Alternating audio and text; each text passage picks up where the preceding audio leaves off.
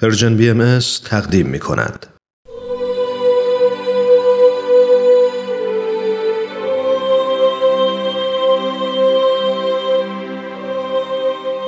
سر آشکار.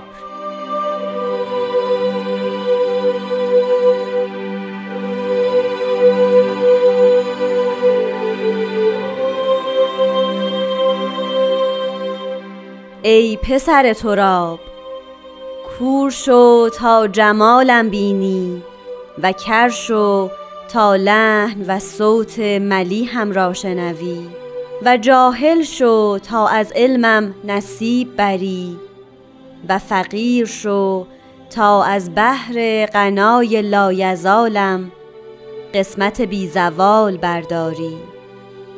کور شو یعنی از مشاهده غیر جمال من و کر شو یعنی از استماع کلام غیر من و جاهل شو یعنی از سوای علم من تا با چشم پاک و دل طیب و گوش لطیف به ساحت قدسم درآیی.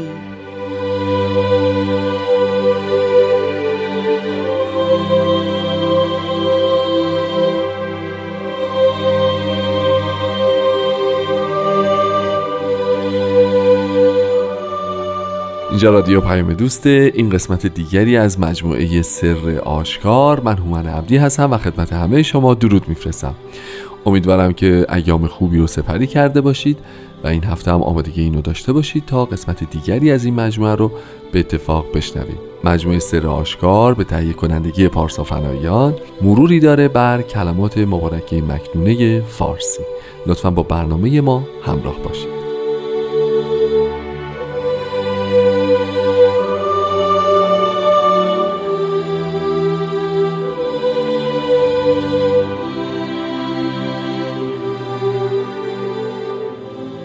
جناب خورسندی عزیز، درود بر شما. خوشحالم که این افتخار رو دارم که این هفته هم خدمتتون باشم. مایه کمال افتخار منه که در خدمت شما باشم و کلمات مکنون رو زیارت بکنم. خیلی متشکرم از لطفتون. همونطوری که در ابتدای برنامه پخش شد، ما امروز قرار هست که در مورد یازدهمین فراز از مجموعه کلمات مبارکه فارسی به اتفاق صحبت بکنیم. تلیه این فراز با ای پسر تراب آغاز میشه، یعنی ای پسر خاک. جلسه گذشته فکر می‌کنم صحبت کردیم راجع به این قضیه که چقدر جالبه که هر فرازی بعد خاصی از زندگی ما انسان‌ها رو مد نظر قرار میده و بهش اشاره میکنه.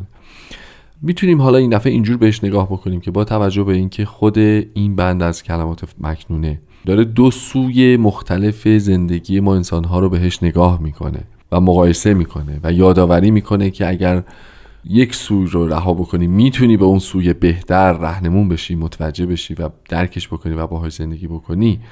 از این زاویه حالا ما میتونیم آیا ای پسر خاک رو، ای پسر تراب رو نگاه دیگه بهش داشته باشیم و ترجمه دیگری ازش ارائه بدیم. گذشتگان ما خب عناصر جهان رو چهار تا میدونستن. بله. آب و باد و آتش و خاک. خاک سنگین ترین و ثقیل ترین، به قول خودشون کثیف ترین، بله، عنصر بود. کثیف معنی فشرده، بله، چون خودش جلوه نداره، بله، جلوه نداره و همین. ولی در این حال دقت بفرمایید که خاک تمام معادن درش هست و تمام قوه رشد، بله، از اون و هر آن چه که در جهان حاصل می شود ظاهرا بعد ریشه در خاک, خاک داشته باشد.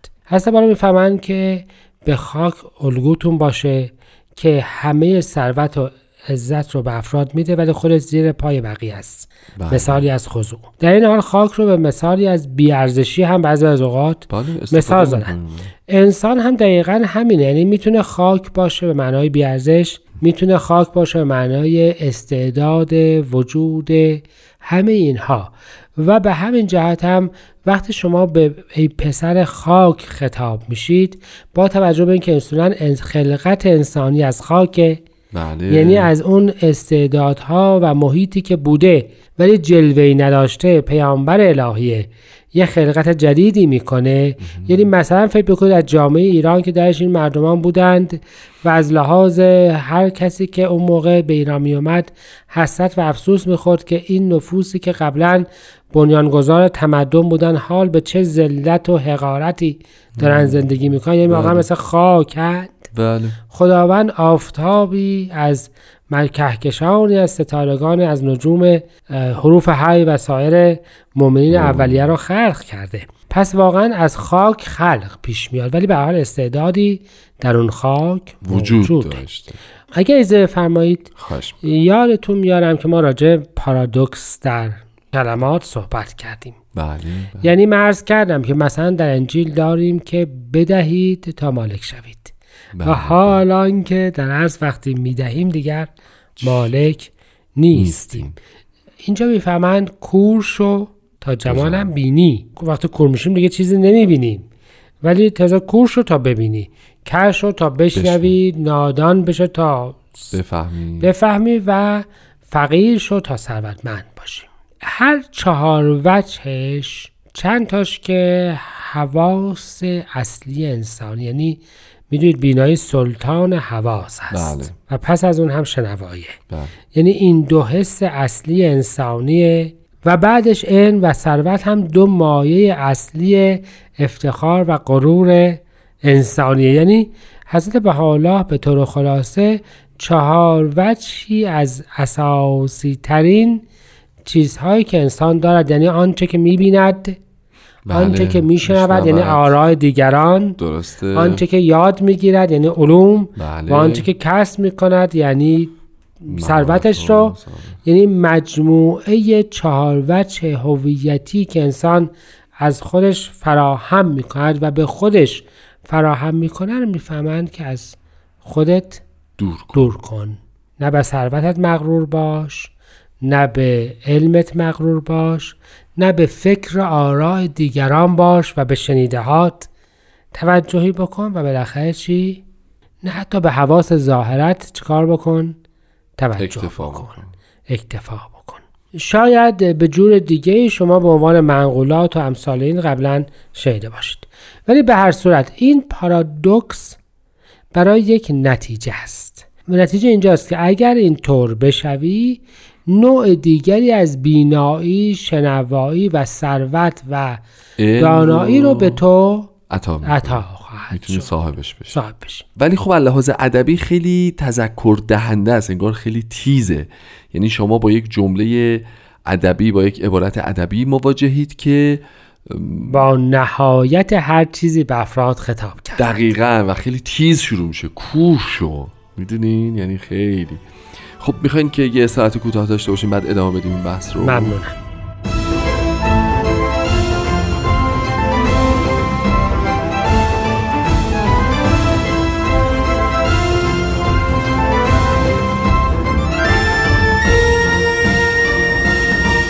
خب همونطور که شما بهتر از همه میدونید، این برنامه یه سر آشکاره که تقدیم حضورتون میشه.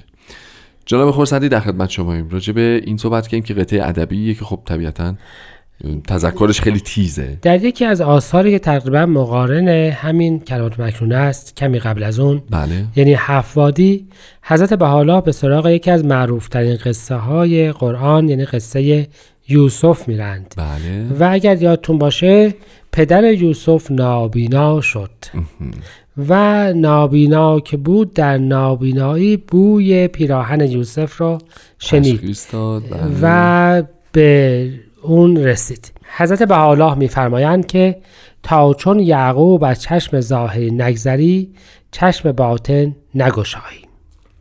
من میخوام عرض بکنم که ایشون حتی اون قصه رو هم به این ترتیب بیان می‌فرمایند. یعنی یه چشم ظاهری داریم و یه چشم باطنی. و مجموعه مطلب اینجاست که پس از آن چه که داشتی بگذر تا چیزهای دیگه رو به تو خداوند بدهد. یعنی در ازاش مغرور نباش، مثل یک ظرف خالی بشو تا حقیقت در تو نفوذ بکنه و جلوه بکنه. چون اگر پر از دادار چیزهای خودت باشی، خب جایی برای عکس چیز دیگری نداری. اما شاید تکه دوم و جالبش اینجا باشه که نتیجه این گذشتن از همه آنچه که ظاهرا باید به اون افتخار بکنیم چه خواهد بود؟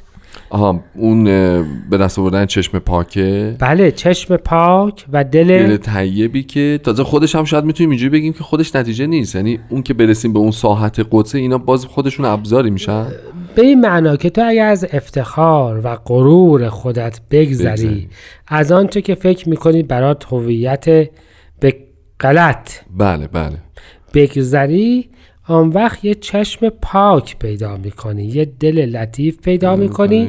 و حالا این اصلا شرط اول راهه، یعنی در کلام تمرکه مکنونه هست، در قسمت عربیش هست، با حالا میفهمن که اولین قدم اینه که قلبی پاک پیدا بکنی.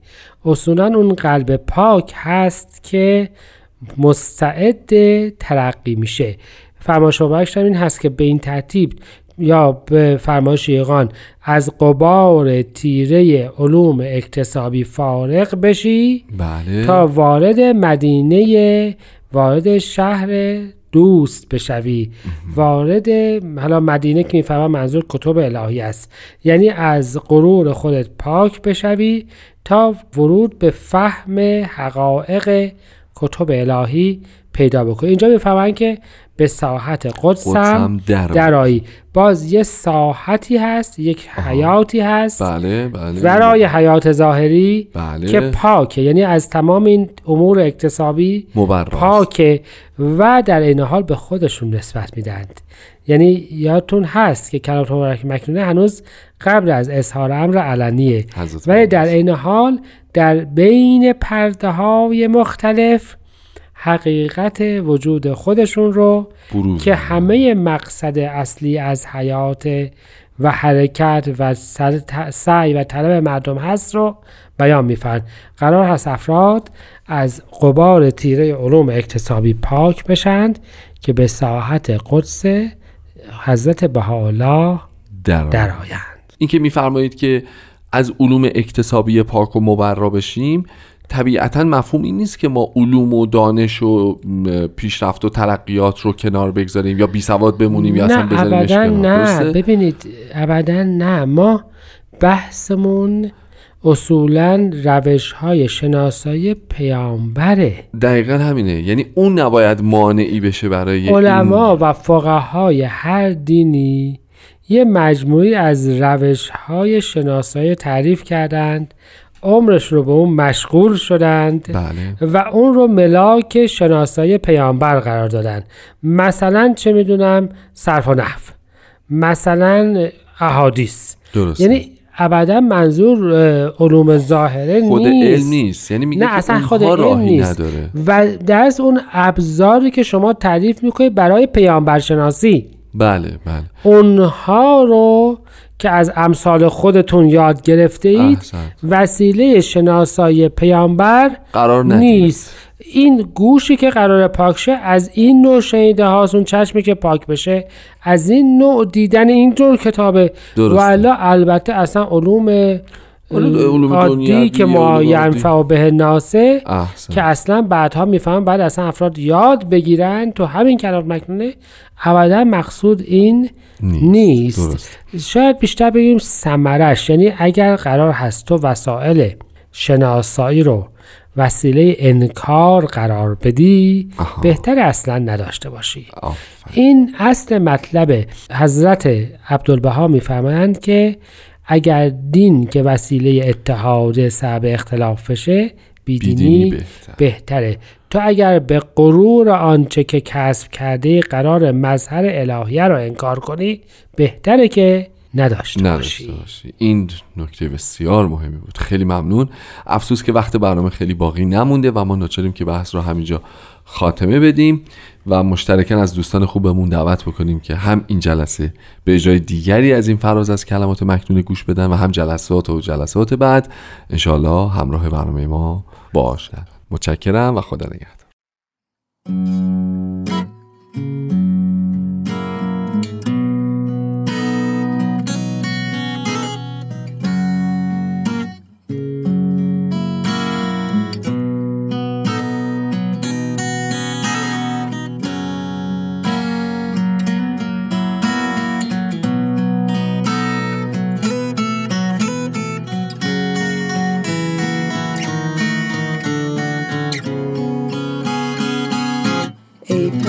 تو را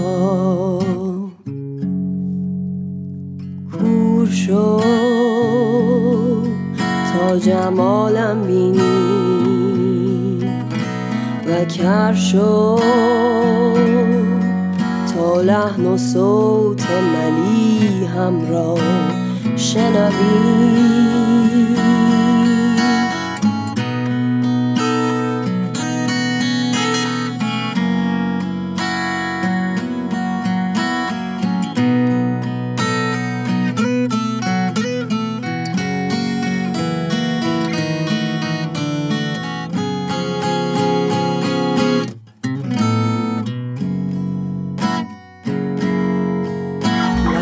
دل شو تا از علمم نصیب بری و فقیر شو تا از بحر غنای لایزالم قسمت بی زوال برداری.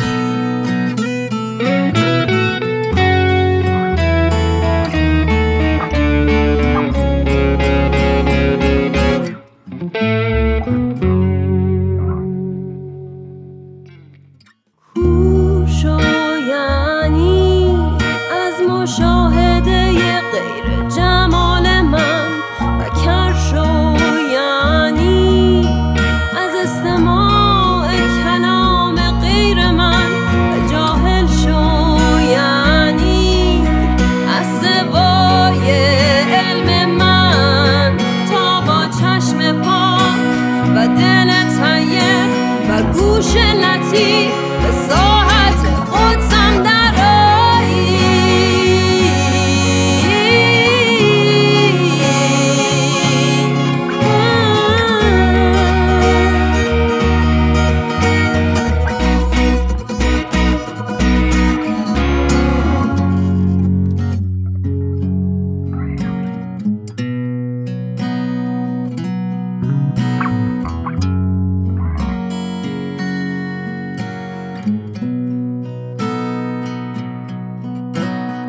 کور شو تا جمالم بینی و کر شو تا لحن و صوت ملی هم را شنوی.